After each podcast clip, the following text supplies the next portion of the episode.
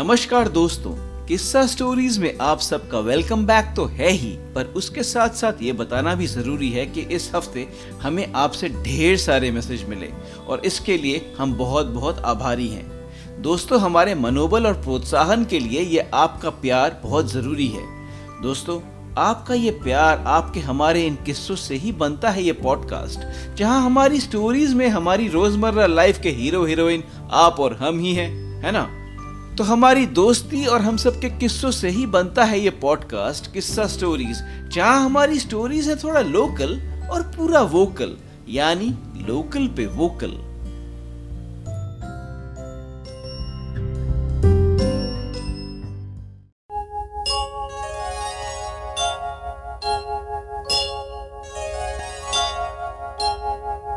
दोस्तों, आज जो किस्सा आप सुनने वाले हैं, उसका आधार एक सच्चा किस्सा है।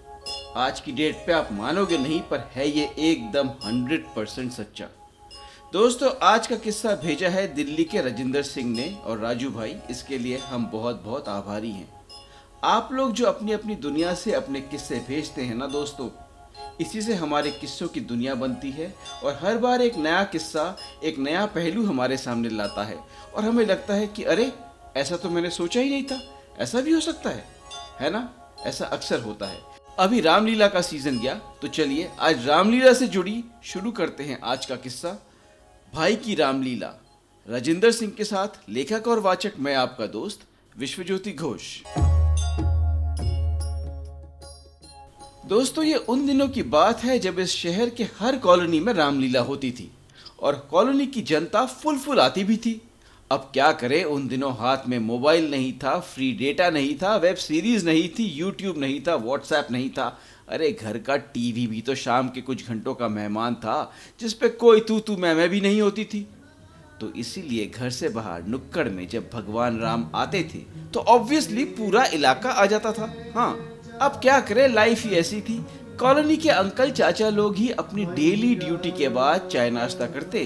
कॉलोनी के पार्क में मिलते, वही टिमटिमाते लैंप पोस्ट के नीचे रिहर्सल करते और वही स्टेज लगा के हर साल रामलीला का आयोजन भी करते। कॉलोनी के सेठ दुकानदारों की कृपा से मोटे मोटे खर्चे निकल जाते थे, जैसे स्टेज माइक कॉस्ट्यूम वगैरह, और छोटे मोटे खर्चे कॉलोनी वालों के चंदों से निकलते थे। टेंट हाउस के टेबल जोड़ के स्टेज बनता था। टेंट वाले की कृपा से शामियाना माइक और लाइटें लगती थी। माइक ऊपर से लटकते थे और हर बार कोई ज़ोर से कुछ बोलता था तो पीप वाली एक फीडबैक साउंड भी आती थी। दोस्तों, लाइटें स्टेज के साइड से आती थी और टाइम टाइम स्टेज के ऊपर रंगीन सेलोफिन पेपर से उसके रंग बिरंगी इफ़ेक्ट भी दिखाई देते थे। इसके लिए एक स्पेशलाइज्ड लाइट मैन आता था जो सीन के विषय अनुसार स्टेज पे रंगीन लाइट देता था। जैसे सुंदर पावन अयोध्या राम राज्य का सीन हो तो ग्रीन लाइट वनवास की चांदनी रात में ब्लू लाइट लंका में आग लग रही हो तो ऑरेंज लाइट और वगैरह वगैरह। इसका एक स्पेशल इफ़ेक्ट होता था। जी हाँ उसके बाद दोस्तों होता था स्टेज का बैकड्रॉप यानी पिछवाई।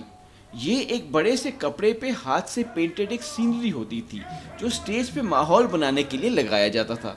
अब वैसे तो बड़ी बड़ी रामलीलाओं में ऐसे पाँच, आठ, दस अलग अलग सीन वाले बैकड्रॉप लगते थे लेकिन अधिकांश छोटे छोटे नुक्कड़ वाले रामलीलाओं में ना, वो एक ही पहाड़, नदी, कुटिया वाली पिछवाई से ही अपना काम चला लेते थे।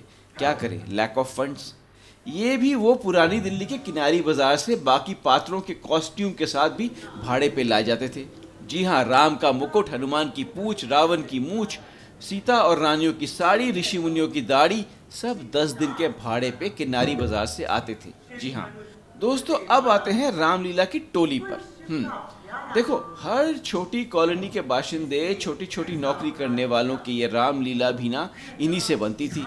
यानी किस्सा स्टोरीज की तरह, यहाँ भी हम सब के योगदान से ही काम होता था। सबसे लंबा, चौड़ा हैंडसम क्लीन शेड बनता था राम। अगला बनता था लक्ष्मण। सबसे यंग और गोरा चाचा या मामा बनता था देवी सीता। हम्म सबसे गोलू मोलू अंकल के पेट पे डेढ़ इंच की बालिश बाँध के मोटी मूछ लगा के कुंभकर्ण बनाया जाता था। और मंडली में लोग कम हो तो वही बालिश हटा के एक गहरी आवाज़ में हा हा हा हा करने वाला रावण भी वही बनता था। अब जो हट्टा कट्टा तगड़ा बाका होता था, वो हनुमान रूप में प्रकट हो जाता था। अब जिसकी सबसे भारी आवाज़ हो, वो रावण बनने के साथ साथ परशुराम का भी रोल निभाता था। बाकी फिर लोगों में दस मिनट के लिए कोई मुँह पे दाढ़ी बना के कोई वाल्मीकि या विश्वामित्र बन जाता था। और बाकी बच्चों की वानर सेना तो बनती ही थी। फुल मेकअप थोक के, लिपस्टिक और काजल लगा के किनारी बाज़ार के ड्रेस में अगले दस दिन ये लोग कॉलोनी में शाम को भगवान से कोई कम नहीं थे दोस्तों। जी हाँ वो भी स्टेज पे मोजे पहन के। अब इन रामलीलाओं में भगवान राम मोजे पहन के वनवास क्यों जाते थे? ये मुझे आज तक समझ नहीं आया, पर क्या पता ये उन दिनों के कॉस्ट्यूम का एक रिवाज हो। चलो, ये भी ठीक है। अब दोस्तों, उन दिनों रिकॉर्डिंग तो होती नहीं थी। यानी वाद्य वृंद मंडली भी कॉलोनी वालों से ही बनती थी। जी हाँ अब जिन जिन को हारमोनियम, तबला बोंगो जो जो भी आता था, वो अपने गले और अपने बाजों से रामलीला का साउंड ट्रैक सजाते थे, वो भी लाइव पूरे दस दिन। साक्षात स्टेज के बाहर बैठे रहते थे और नीचे से वो लोग म्यूज़िक डालते रहते थे।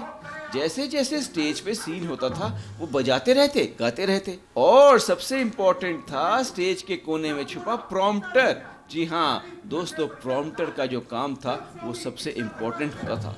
उसका काम था एक हाथ में पूरी रामलीला की स्क्रिप्ट और दूसरे हाथ में टॉर्च के साथ सबके डायलॉग धीमी धीमी आवाज़ में, बिना किसी एक्सप्रेशन के। फास्ट स्पीड में बोलते रहना, ताकि स्टेज पे जो किरदार निभा रहे हैं, वो अपनी अपनी लाइन पकड़ पाए और उनको डायलॉग याद रहे।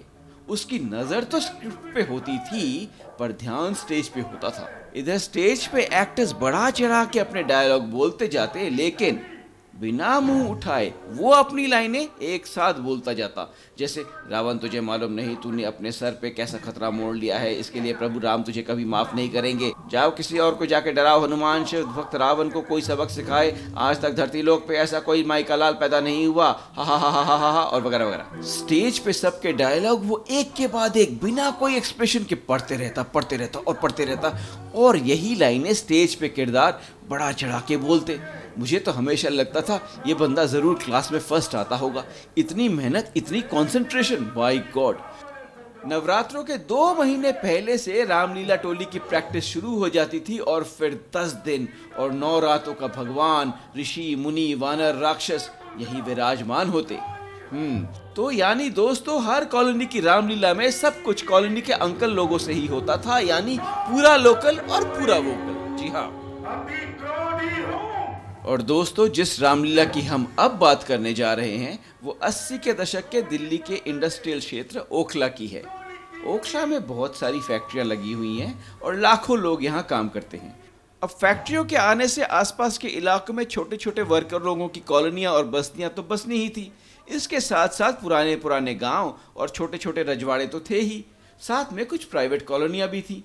ऐसे ही मिलजुल के काम होता था और ऐसे ही एक प्राइवेट कॉलोनी में रामलीला धूमधाम से मनाई जाती थी, जिसमें पूरा ओखला इकट्ठा होता था या होने की कोशिश करता था। तो ऐसे ही एक शाम वर्कर कॉलोनी के कुनाल और उसके कुछ दोस्त ने भी ऐसा रामलीला जाने का प्रोग्राम बनाया। भाई, दिल्ली में हाल ही में नौकरी लगी थी, शुक्र है फैक्ट्री के आसपास कमरा भी मिल गया था। तो चलो, दिल्ली की रामलीला भी देख लेते हैं। इस शहर और इलाके से वाकिफ दोस्तों ने यह प्लान बनाया कि आज की रात हम रामलीला देख लेंगे। और कल अष्टमी है तो कल के दिन हम रात को कालका मंदिर जाएँगे माता के दर्शन करने। हालाँकि इन मामलों में कुणाल की भक्ति थर्टी परसेंट ही थी। फिर भी दोस्त बनाना और शहर को देखने के चक्कर में वो मान भी गया। जब कुणाल बाकी वर्कर साथियों के साथ रामलीला देखने पहुँचा तो एक वर्कर साथी बोला, भाई, हमें अंदर तो जाने नहीं देंगे ये लोग तो बाहर से जिसको जो एंगल मिले वहीं से देख लो। आज हनुमान लंका में आग लगाने वाला है। भाई, मज़ेदार सीन होने वाला है। भाई, हमें अंदर क्यों नहीं जाने देंगे? अरे यार, अंदर जाने नहीं देंगे का क्या मतलब है? ये प्राइवेट कॉलोनी है, वो लोग अपनी अपनी चलाते हैं। भाई, इन कॉलोनी वालों का सिस्टम है, ये इनका रोब है। हम वर्कर लोगों को ये अंदर जाने नहीं देते, इसलिए हम लोगों को बाहर से ही भगवान के दर्शन लेने होते हैं। तो भाई, भगवान इनकी प्राइवेट प्रॉपर्टी थोड़ी है, कुणाल बोला। भाई प्राइवेट कॉलोनी की रामलीला में सब कुछ प्राइवेट होता है, समझा? कुणाल ने इधर सर घुमा के देखा तो वाकई यार कोई वर्कर ऊँचे पत्थर पे खड़ा हुआ था, कोई किसी पेड़ पे चढ़ा हुआ था, कोई किसी दीवार पे खड़ा होकर भगवान की लीला देख रहा था। गजब बेचती है, उसने सोचा। दरअसल दिल्ली नया नया आया था ना, अभी हर बात पे इंसल्ट खाने की स्टेमिना कहाँ बनी थी लड़के में? हम्म। बाकियों की तरह चुपचाप उस रात को कुणाल ने भी लीला देख ली, और आग जितनी स्टेज पे लंका में जली ना, उतनी ही उसके अंदर। हम्म कुछ करना पड़ेगा, उसने सोचा। एक बार खुजलाता है। इस कारण इस कर्जे का पूरा भुगतान करूँगा मैं। खूनी से तेरा बलिदान। फैक्ट्री में उसके सीनियर दर्शन भैया से उसकी अच्छी ट्यूनिंग थी और थोड़ी बहुत बात भी हो जाती थी। बात बात पे पता चला कि अपने पिछले जन्म में, यानी दिल्ली आने से पहले या वर्कर बनने से पहले वो जबलपुर में एक दुकान में काम करते थे और साथ साथ अपनी कॉलोनी की रामलीला भी करवाते थे। दोस्तों रामचरितमानस पूरी रटी हुई थी साहब ने और हर सुबह सुंदरकांड का पाठ करके ही वो फैक्ट्री आते थे। हम्म दर्शन सर एक बात पूछनी थी। हाँ बोलो। कल ना हम रामलीला देखने गए थे। अ, मैं सोचा था कितना खर्चा आता होगा ऐसे रामलीला करने में? कुणाल ने थोड़ा झिझक के पूछा क्यों? तुम्हें राम बनना है क्या? दर्शन भैया ताना कस के बोले नहीं भैया ऐसे ही मैंने कल देखने गए थे ना तो रामलीला तो ऐसे सवाल मन में आया काफ़ी खर्चे का मामला होगा ना ये? भाई जबलपुर में तो हम चार से पाँच हज़ार में कर लेते थे पर ये दिल्ली है। छोटी सी रामलीला भी यहाँ दस हज़ार से कम में क्या होगा? बाप रे दस हज़ार? दोस्तों, अस्सी के दशक की सोशलिस्ट इंडिया में दस हज़ार। आप समझ सकते हैं, बहुत बड़ी रकम होती थी। आज एक लाख से भी ज़्यादा। जी हाँ। हम्म कुणाल ने सोचा और वापस काम पे लग गया। अक्टूबर की रामलीला के बाद दिसंबर की सर्दियाँ आई और फिर दिल्ली में आई फरवरी की बसंत। कुणाल अब तक थोड़ा बहुत सेटल होने लगा था। बसंत आई नहीं कि मई की गर्मियाँ भी आ गई और अब बनारस का कुणाल पूरी पूरी तरह से दिल्ली वाला बन चुका था। इस शहर ने उसे यहाँ ज़िंदा रहने के सारे दाव पेच सिखा दिए थे और एक दिन जून में भाई ने अपने कमरे में खास, अपने खास वर्कर दोस्तों को चाय पे बुलाया, सर। वाह। हम्म दोस्तों, मुझे दिल्ली में एक साल होने को है, लेकिन मुझसे बेहतर इस शहर को आप लोग जानते हैं। आप में से बहुत यहाँ सात आठ साल से हैं और इस बात को मैंने भी देखा है कि हम सब की एक टांग अभी भी ना अपने गाँव में ही अटकी हुई है। ये कि बस उधारी निकल जाए, बच्चे की पढ़ाई हो जाए, बेटी की शादी करवा दूँ, फिर वापस चले जाएँगे। पर ये सोचते सोचते बाल सफ़ेद भी होने लग जाते हैं हमारे दोस्तों। मैंने तो एटलीस्ट एक साल में यही देखा है। आप सबकी भी कुछ यही कहानी होगी। तो मैंने ये सोच लिया है कि अगर यहीं रहना है ना तो चूल्हा चौका यहीं से जलाना है और ज़िंदगी अपने तरीके से यहीं मनाएँगे। हाँ अचानक सबको कुणाल का ये लेक्चर समझ में नहीं आया, लेकिन कुणाल भाई कहना क्या चाहते हो? पॉलिटिक्स में जाना चाहते हो क्या? हाँ हाँ भाषण तो अच्छा देते हो, बबुआ।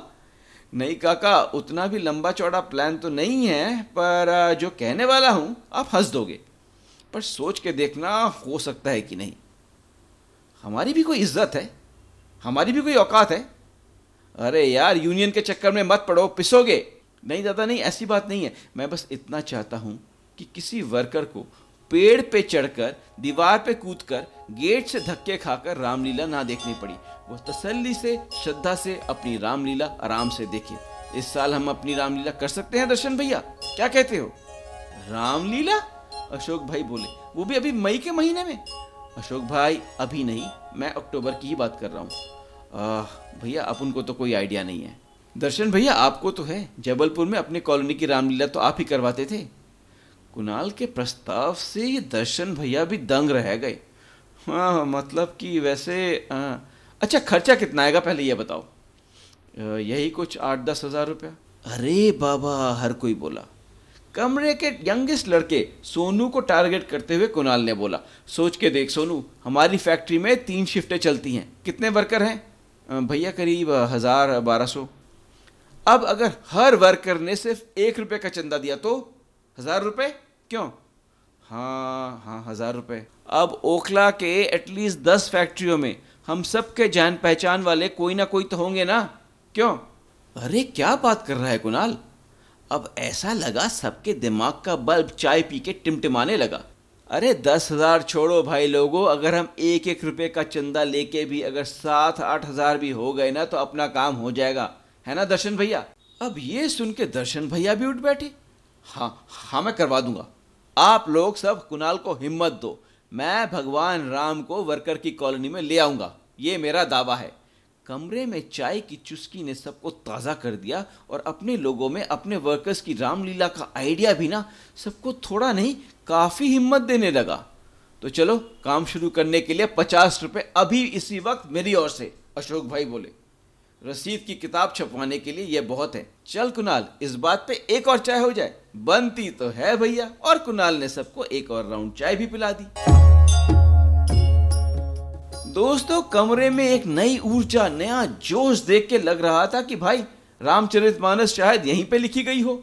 ओखला वर्कर्स रामलीला कमेटी, यही हमारा नाम होगा, ठीक है? बहुत बढ़िया बहुत बढ़िया। टारगेट दस हज़ार, बजट छह हज़ार। तो मिनिमम रख के चलते हैं। आठ हज़ार पे बात बनी जाएगी। ओके ओके भाई, ओके। दर्शन भैया, अब हमारे पास चार महीने हैं। आप अपनी टीम इकट्ठी करो, हम पैसे इकट्ठे करते हैं। छोटी रामलीला करेंगे, पर अपनी रामलीला करेंगे। हमारे वर्कर लोग ही राम, लक्ष्मण, सीता बनेंगे और उनकी फैमिली आराम से बैठ के हमारी लीला देखेगी। सही है? सही है। ठीक है दोस्तों, अगले महीने हम फिर मिलेंगे और यहीं पे यहीं पे होगी हमारे चाय पे चर्चा। अब कुणाल की ऊर्जा देख के सबको थोड़ा थोड़ा जोश आया और लगा, अब हम यहीं के बाशिंदे हैं। हाँ। दोस्तों, अगले कुछ दिनों में दर्शन भैया भी अपने गायक वादक टोली के जुगाड़ में जुट गए, जिसको भी थोड़ा बहुत हारमोनियम, तबला, ढोलक आता था, गाना आता था, भाई उसको पकड़ो और टोली में डालो। हम्म इधर एक साल में कुणाल भी ये समझ चुका था कि इस शहर में सब कुछ जुगाड़, सिफारिश और कांटेक्ट से ही चलता है। हम्म तो लड़के ने भी बजट के सबसे बड़े खर्चे पे अर्जुन की नज़र रखी और एक दूर के रिश्तेदार से ईश्वर टेंट हाउस का एक कोई कांटेक्ट निकाला। वहाँ उसका कोई दूर का रिश्तेदार काम करता था। बेनी भैया, इज़्ज़त का मामला है। इस बार थोड़ी मदद चाहिए। कुणाल बाबू, आपके प्लान के हिसाब से छोटे से छोटा इंतज़ाम स्टेज शामियाना लाइट सब कुछ मिला के पाँच हज़ार के नीचे नहीं होगा। सेठ एक पैसा कम नहीं करेगा। हाँ मैं कुछ एक आध चीज़ें उसमें फ्री ज़रूर करवा दूँगा जैसे एक्स्ट्रा लाइट माइक वगैरह। हम्म, ठीक है बेनी भैया ये भी बहुत बड़ी बात हो जाएगी। आप उनसे बात तो करवा दो। अगले महीने मिलता हूँ आपसे। कुणाल को ये समझ आने लगा था कि बिना कोई एक्सपीरियंस के उसने एक बहुत बड़ा प्रोजेक्ट उठा लिया था और अब वापस जाना नामुमकिन था। इज़्ज़त का सवाल है। जी हाँ इधर वर्कर्स रामलीला कमेटी की रसीद की किताबें भी छप चुकी थी और सबको अलग अलग फैक्ट्रियों की ज़िम्मेदारी भी बांट दी गई थी। हाँ किसी भी तरीके से छः सात हज़ार का मिनिमम तो चाहिए ही। यही अंडरस्टैंडिंग तो बन चुकी थी। टारगेट तो दस हज़ार का है, लेकिन आठ हज़ार से भी काम हो जाएगा। अब अपने अपने जुगाड़ और बाकी साथियों का जोश ही भरोसा था। और अगले महीने जब वर्कर्स रामलीला कमेटी की पहली औपचारिक मीटिंग कुणाल के कमरे में बैठी हम्म तो अब दोस्तों, श्री गणेश तो हो गया। अब ये देखते हैं कि माँ लक्ष्मी कितनी आती है। सबके चंदों के हिसाब से अब तक जो हुआ था, सब कुछ लगा के देखा तो कुछ कुल आठ सौ रुपये के करीब इकट्ठे हुए थे। सिर्फ़ आठ सौ रुपये हम्म दोस्तों, अब ये एक अच्छी खबर भी है और नहीं भी। नहीं क्योंकि एक महीने में हम सिर्फ़ आठ सौ रुपये निकाल पाए हैं। अब अगले तीन महीने में हमें आठ हज़ार रुपये इकट्ठे करने हैं, दोस्तों। मुश्किल है और हमें बहुत मेहनत करनी होगी। और अब जो हमने इन लोगों से आठ सौ रुपये ले लिए हैं ना तो अब हमारी भी ज़िम्मेदारी बनती है कि हम अब पूरी कोशिश से जुट जाए, वरना आठ सौ रुपये वालों को क्या मुँह दिखाएँगे? हम्म और अच्छी खबर यह है, इस बीच द्विवेदी बोल पड़ा। दोस्तों, अच्छी खबर यह है, क्योंकि क्योंकि अब बच्चों फंस गए। अब हम ना आठ सौ रुपये वापस दे पाएँगे और हमें आठ हज़ार रुपये निकालने ही है। अब हमें यह करना है तो करना है, पीछे नहीं मुड़ना। सही है? सही है, सबका जोश फिर से जाग उठा। अब अच्छी खबर ये भी है, क्योंकि अब सोमेश्वर बोला, क्योंकि जब आठ सौ रुपये हो गए हैं तो आठ हज़ार रुपये भी हो जाएँगे। बिल्कुल। और अच्छी खबर ये भी है, क्योंकि अब दर्शन भाई भी बोल पड़े, क्योंकि मेरी गायक बाजक मंडली तो फाइनल हो चुकी है, जो दो हफ्तों में रिहर्सल भी शुरू करने वाली है। यानी हमें पैसे निकाल के रामलीला करवानी है। बिल्कुल है, सब बोले। क्या बात है दर्शन भैया, क्या बात है। पर ये ढोल, तबला, हारमोनियम आपको मिलेगा कहाँ से? ऐसा है भ्राता कुणाल। दर्शन भैया रामलीला स्टाइल में बोले, इनमें से कईयों के पास अपने अपने बाजे हैं। भाई, जिसे ये लत एक बार लग जाती है ना, बाजा उसके पीछे पीछे अपने आप चला आता है, चाहे गाँव हो या शहर। लेकिन भैया, अब भंडारी बोला, लेकिन भैया, अब स्टेज पे कौन चढ़ेगा? राम, लक्ष्मण, सीता, मेघनाथ, कुंभकर्ण। इसके लिए भी तो कुछ सोचना पड़ेगा ना मैं अरे भाई, देवानंद मत बन भंडारी। इसकी चिंता मुझे भी है। अब हमारे शिफ्ट का गोरा, चिट्टा ब्यूटीफुल प्रीतम, उसको मैंने सीता के लिए सोच रखा है, बस मनाना बाकी है। बात हो जाएगी। अरे सक्सेना, तुम रावण क्यों नहीं बन जाते? भैया, इतनी भी गहरी आवाज़ नहीं है मेरी। हाँ बोलो तो हनुमान बन सकता हूँ। चलेगा? अरे, बिल्कुल दौड़ेगा। उधर तेरह बटा सात में एक मोटा पहलवान देखा है। उसे कुंभकर्ण के लिए सोच रखा है। और प्रहलाद, भाई, आपकी ये काली सफ़ेद दाढ़ी दशरथ के लिए बेस्ट है। हाँ और दो दिन बाद थोड़े अलग मेकअप से राजा जनक भी आप ही बन जाना। क्या बात है? डबल रोल ओके और भाई लोगों, ओखला की फैक्ट्रियों में चक्की पीसते हुए कोई राम लक्ष्मण दिखाई दे तो प्लीज़ बताना। मेरी नज़र में है एक। राजेंद्र भाई बोले, एक भाई बारह बटा तीन में आजकल दूसरी शिफ्ट कर रहा है और दूसरा चौदह ए में मॉर्निंग थोड़ी बहुत जान पहचान है मेरी, बात हो सकती है, मीटिंग भी हो जाएगी। क्या नाम है? अकरम और आज़म। दोनों की शानदार पर्सनालिटी है और आवाज़ भी। अकरम और आज़म। अकरम और आज़म, ये दो भाई हैं ना? हाँ हाँ तुम जानते हो उसे? अब जैसे कुणाल का बल्ब जला हो। अरे, ये बनारस साइड के तो नहीं है? हाँ हाँ उसी साइड के हैं। वो वो यहाँ है, दिल्ली में? अरे, कुणाल, तुम जानते हो उसे? दर्शन भैया पूछे। अरे, स्कूल में मेरा चेला हुआ करता था। स्कूल के हर फ़ंक्शन में वही हीरो था। हाँ हाँ वो अक्रम तो वाकई सही रहेगा। ये सुन के मानो पूरी टीम में एक राहत की आह भरी, जैसे चलो भ्राता राम ओखला में ही रहते हो और हमें पता भी ना चला। राजेंद्र भाई, चलो कल ही मिल लेते हैं उससे। अगर मना कर गया तो फिर किसी और को देखेंगे। और अगर मान गया तो सीधा दर्शन भैया के शरण में डाल देंगे।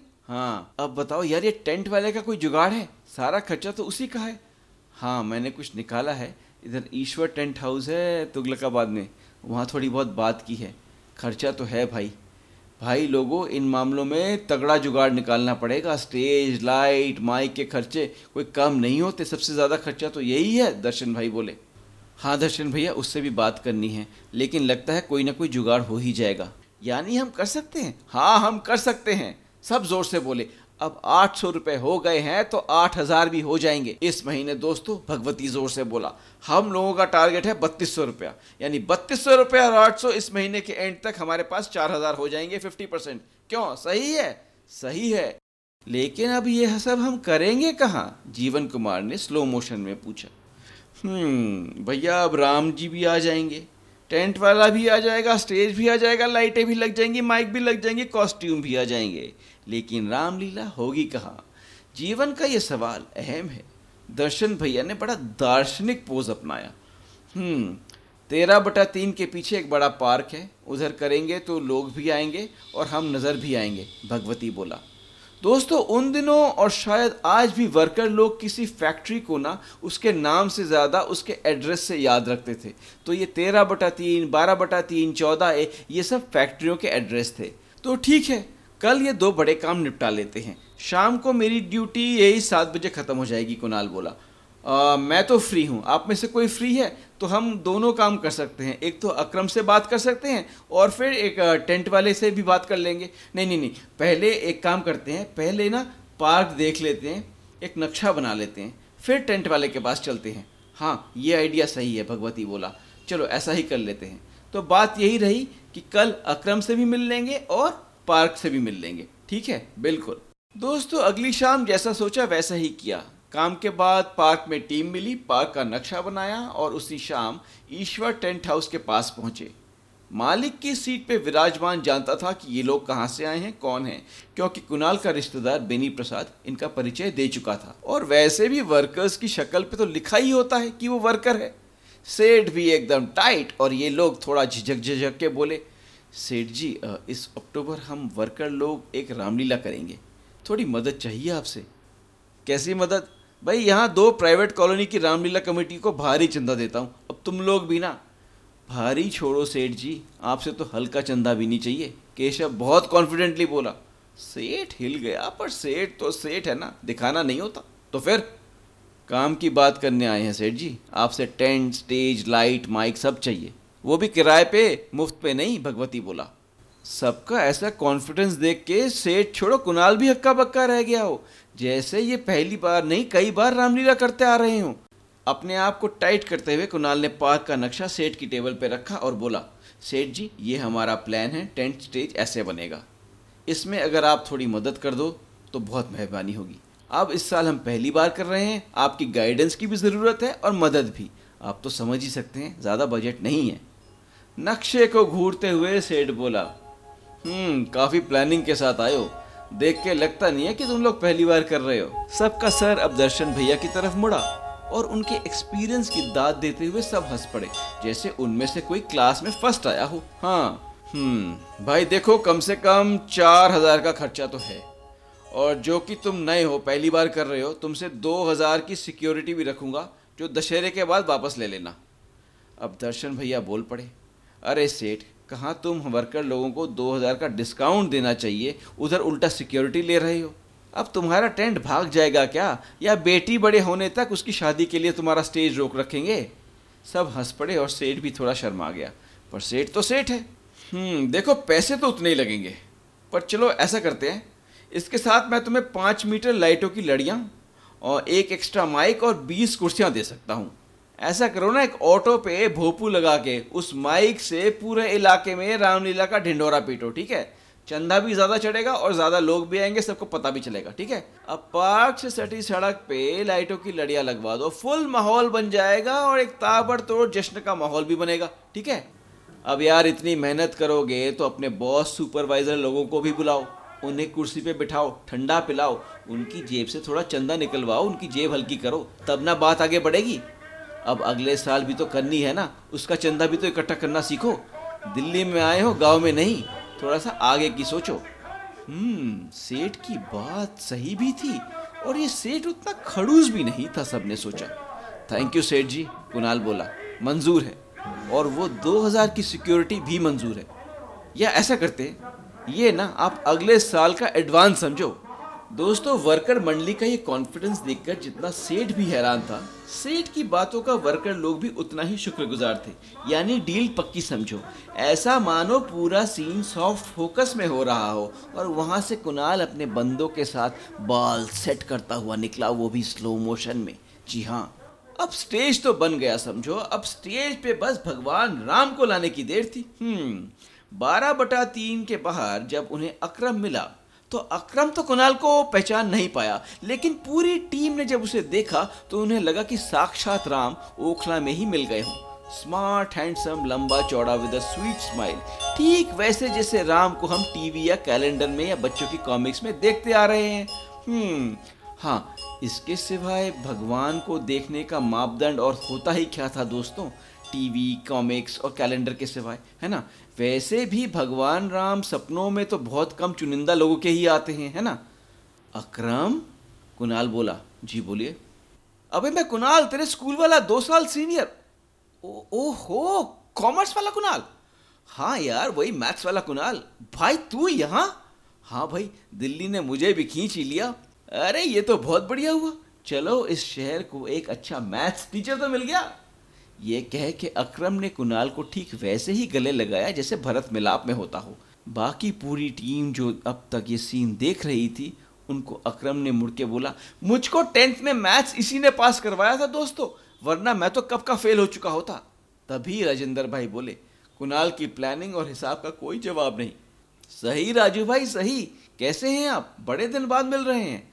अक्रम अपने भरत मिलाप से निकल के अब राजू भाई से मिलने लगा। भाई, थोड़े काम से आया हूँ तेरे पास। कुणाल और राजू भाई बोले, इतने साल बाद मिल रहा है, सीधा काम की बात कुणाल?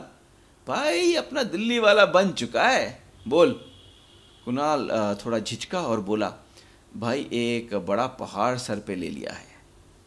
थोड़ी नहीं, बड़ी मदद चाहिए। क्या हुआ, बहन की शादी है क्या? भाई, अब पैसे मत मांगियो, अगले महीने अम्मी भी आ रही है।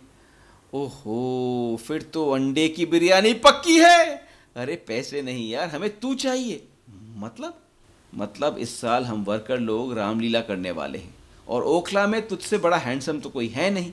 तो इसलिए हम चाहते हैं कि राम तू ही बने। मैं? अबे दिमाग खराब है। अबे मेरी छोड़ो, अपनी सोचो। जैसे ही जनता को मालूम पड़ेगा कि कोई अकरम राम बना है, भाई साहब, तुम लोगों का कांड हो जाएगा। कुछ नहीं होगा। हमसे बड़े राम भक्त कोई नहीं। जब हम कह रहे हैं कि कुछ नहीं होगा तो वाकई, इस बीच दर्शन भाई भी बोल पड़े। भाई, हमें स्टेज पे ना हिंदू चाहिए ना मुसलमान। बस एक अच्छा एक्टर चाहिए जो पूरी श्रद्धा से प्रभु राम का किरदार निभा सके। कुणाल बोला हम्म यार, अब देख लो, कोई पंगा ना हो जाए। बाकी तू बोल रहा है तो मना भी कैसे करूँ?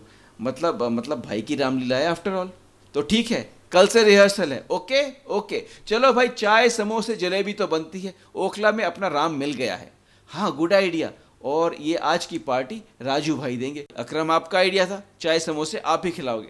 हाँ ठीक है भाई, अब मेरी भी जेब हल्की कर लो, राजेंद्र भाई बोले, और ये पार्टी बन गई। और दोस्तों, ऐसे ही शुरू हुई ओखला वर्कर्स की रामलीला। बारह बटा तीन का अक्रम राम बना और उसका छोटा भाई आज़म बना लक्ष्मण। दोस्तों, फुल मेकअप के साथ गोरा, चिट्टा, ब्यूटीफुल प्रीतम बन गया देवी सीता।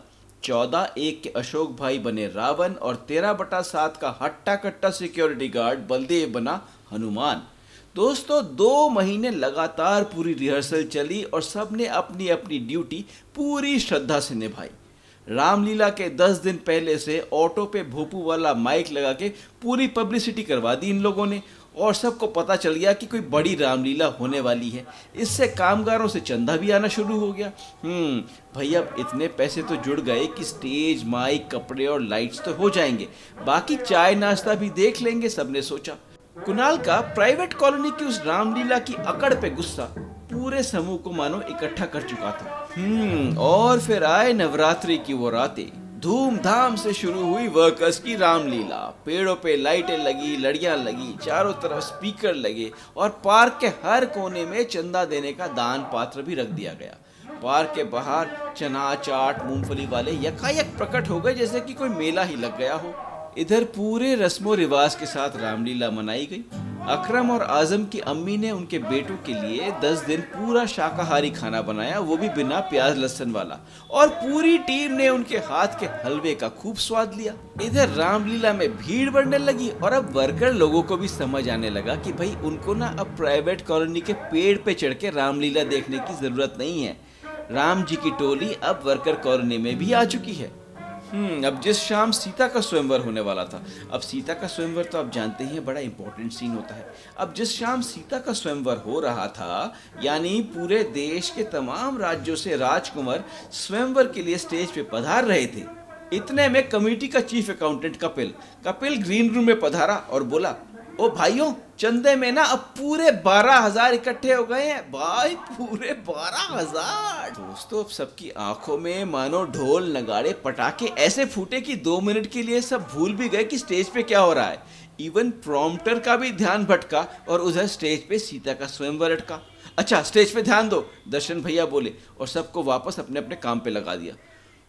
बारह हज़ार रुपए। सबके दिमाग में तो यही घूम रहा था, लेकिन उधर सीता की शादी भी हो रही थी और शिव जी का धनुष भी टूट रहा था। दोस्तों कुणाल का प्रोजेक्ट पूरा हुआ। रामलीला हिट नहीं, सुपर हिट हुई। रामलीला के लास्ट सीन में सिंहासन पे विराजमान राम और देवी सीता, साथ में उनके भ्राता लक्ष्मण चरणों में भक्त हनुमान। पर्दा खुलते ही जैसे ये सीन स्टेज पे आया, फूलों की वर्षा हुई और ऑडियंस नमन करते हुए भावुक हो गया। किसी को इस बात से कोई मतलब नहीं था कि कोई अक्रम राम बना है या कोई प्रीतम बना है देवी सीता। अपनी अपनी भक्ति से काम रखते हुए सब एक यादगार रामलीला अपने साथ अपने दिल में लेकर फिर वही रोज़मर्रा लाइफ में वापस चले गए। अगले साल रामलीला और भी बड़ी हुई और तब तक अक्रम कोई हीरो से कम नहीं था। अरे मेरा कोई योगदान नहीं, मैंने तो वैसे ही किया जैसे दर्शन भैया ने समझाया। और वैसे भी मैं मना कैसे करता? भाई की रामलीला है आफ्टर ऑल कुणाल को देखते हुए अक्रम बोला, दोस्तों, इस रामलीला से वर्कर लोगों की आपसी दोस्ती भी बनी और काम धंधे का नेटवर्क भी। सब एक दूसरे को दूसरी फैक्ट्रियों की खबर डालते रहते और कहाँ नौकरी निकल रही है, वो भी बताते रहते। पर आज की डेट में सोचो तो एकदम इम्पॉसिबल लगता है ना कि एक फैक्ट्री का अक्रम स्टेज पे राम बन गया और लोगों का प्यार भी मिला। इस बात पे हमारे किस्सा साथी राजेंद्र भाई, यानी राजू भाई, जिन्होंने ये किस्सा हमें सुनाया है, इस बात पे उनका ये कहना है कि दोस्तों, उन दिनों ना ये सब नहीं होता था।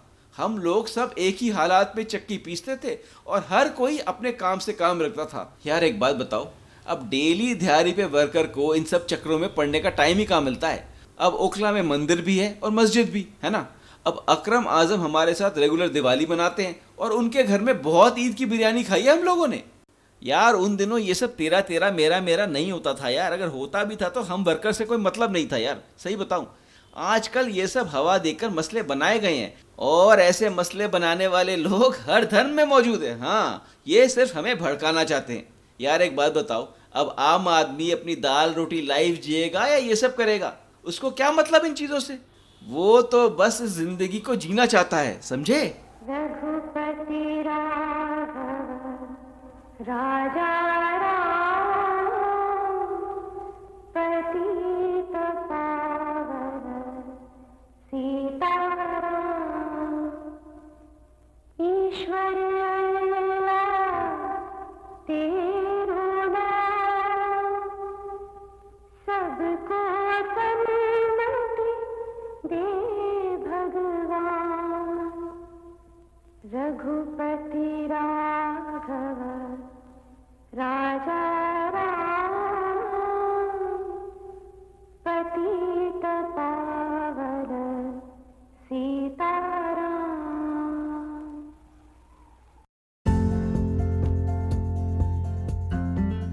दोस्तों, अगर आपको हमारी कहानी पसंद आई तो हमें Kissa stories at Gmail dot com पर मेल ज़रूर करें। अगर आप अपना किस्सा हमें सुनाना चाहते हैं तो हमें ज़रूर लिखें। हम कोशिश करेंगे यहाँ पे पढ़ के सुनाने की। पर आपका सहयोग हमेशा बना रहना चाहिए। अगले हफ़्ते फिर मिलेंगे। तब तक स्वस्थ रहिए, खुश रहिए। धन्यवाद।